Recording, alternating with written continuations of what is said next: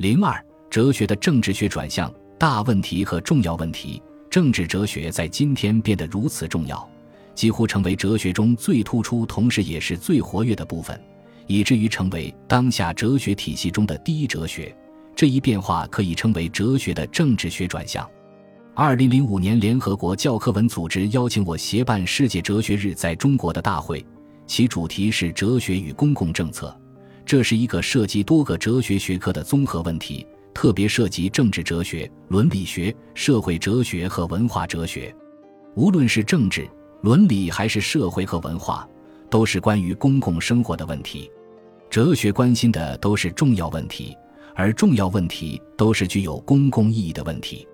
在这个世界哲学日的主题背后，有着一个哲学的政治学转向，这是大概三十多年来哲学研究的一个明显的重心转向。尽管不可能非常准确地确定这一转向的时间，但把这个转向与罗尔斯的杰出著作《正义论》的出版联系在一起，似乎不算无理。当然，我们有理由说，其实政治哲学一直都是哲学中最重要的一种研究。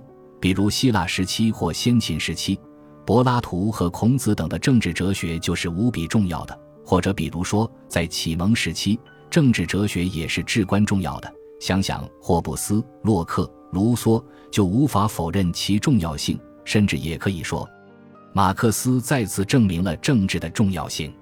但是，政治哲学一度缺乏明显的新意，而语言哲学也一度成为哲学的焦点。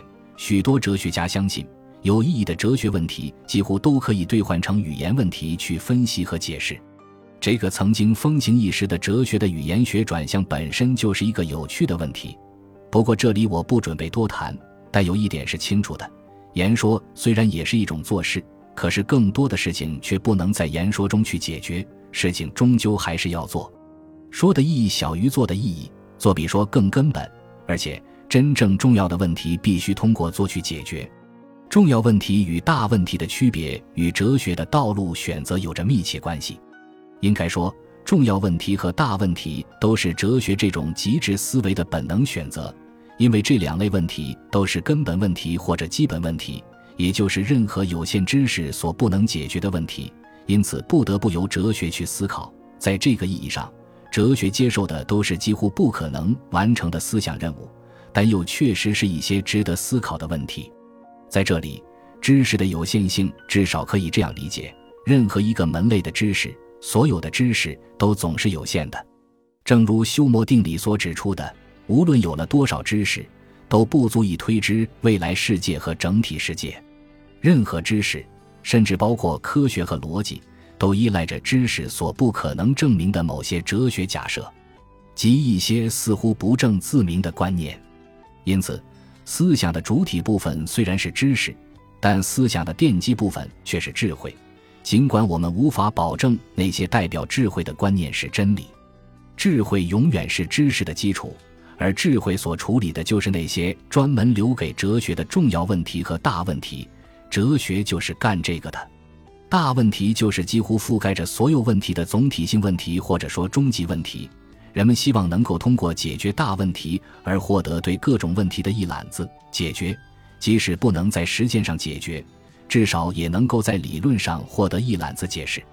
这种试图发现关于终极问题的终极解决的努力，就是形而上学。不过，正如分析哲学后来发现的，形而上学中有大量问题是由语言虚构出来的伪问题，并非真问题。那些伪问题有着语言上的魅力和似乎深刻其实含糊的诱惑力，就像传说中的宝藏一样，诱使人们苦苦而徒劳的追问。例如，有一些功能性的语词，典型的如是在，本来只是语言陈述中的一个功能关系，但当它被看作一个对象性的课题时，就形成了文学虚构，并且具有一种严肃性。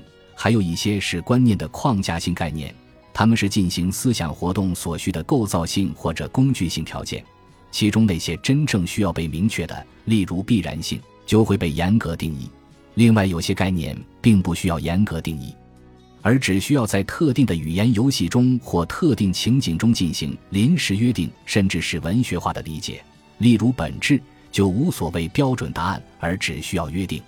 从今天比较成熟的哲学眼光看来，许多大问题其实正是华而不实的语言概念游戏所虚构出来的，而不是在生活事实中真的构成问题的哲学问题。因此，那些浮华的问题规模虽大，却不重要。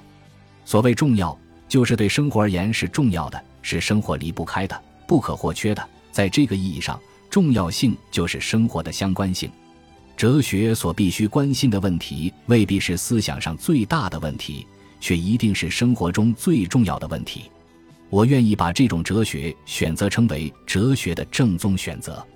假如人类的生活道路无可选择，只能一条道走到黑，那么就不需要智慧，或者说没有自由就不需要智慧。因为如果没有自由，智慧就无用武之地，反正没有什么可想，也没有什么值得想。而既然人有自由，生活需要做出选择，这就需要选择的理由。人们需要知道为什么这样的选择就比那样的选择更好或更正确。时间无法倒流，生活的错误无法反悔，一失足必成千古恨。所以人们最怕选错了事情，而选错事情终究是因为想错事情。所以给个理由就成了性命攸关的抉择。去寻找肯定某种选择，并且同时否定其他选择的理由，就是在寻找否定某些自由的理由。只有需要去否定某种自由，才需要智慧。很显然，如果人有无需限制的自由，那么无论做什么，就都同样是对的了。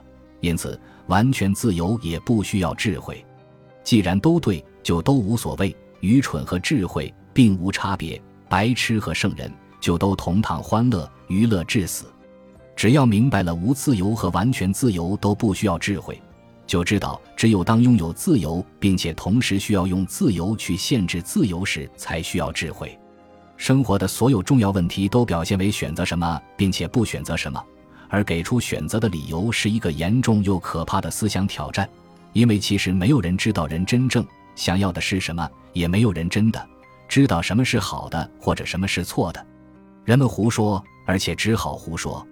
其实，当维特根斯坦发现能够说清楚的事情仍然没有触及真正重要的问题，就已经预示了更重要的思想问题，并非语言哲学问题。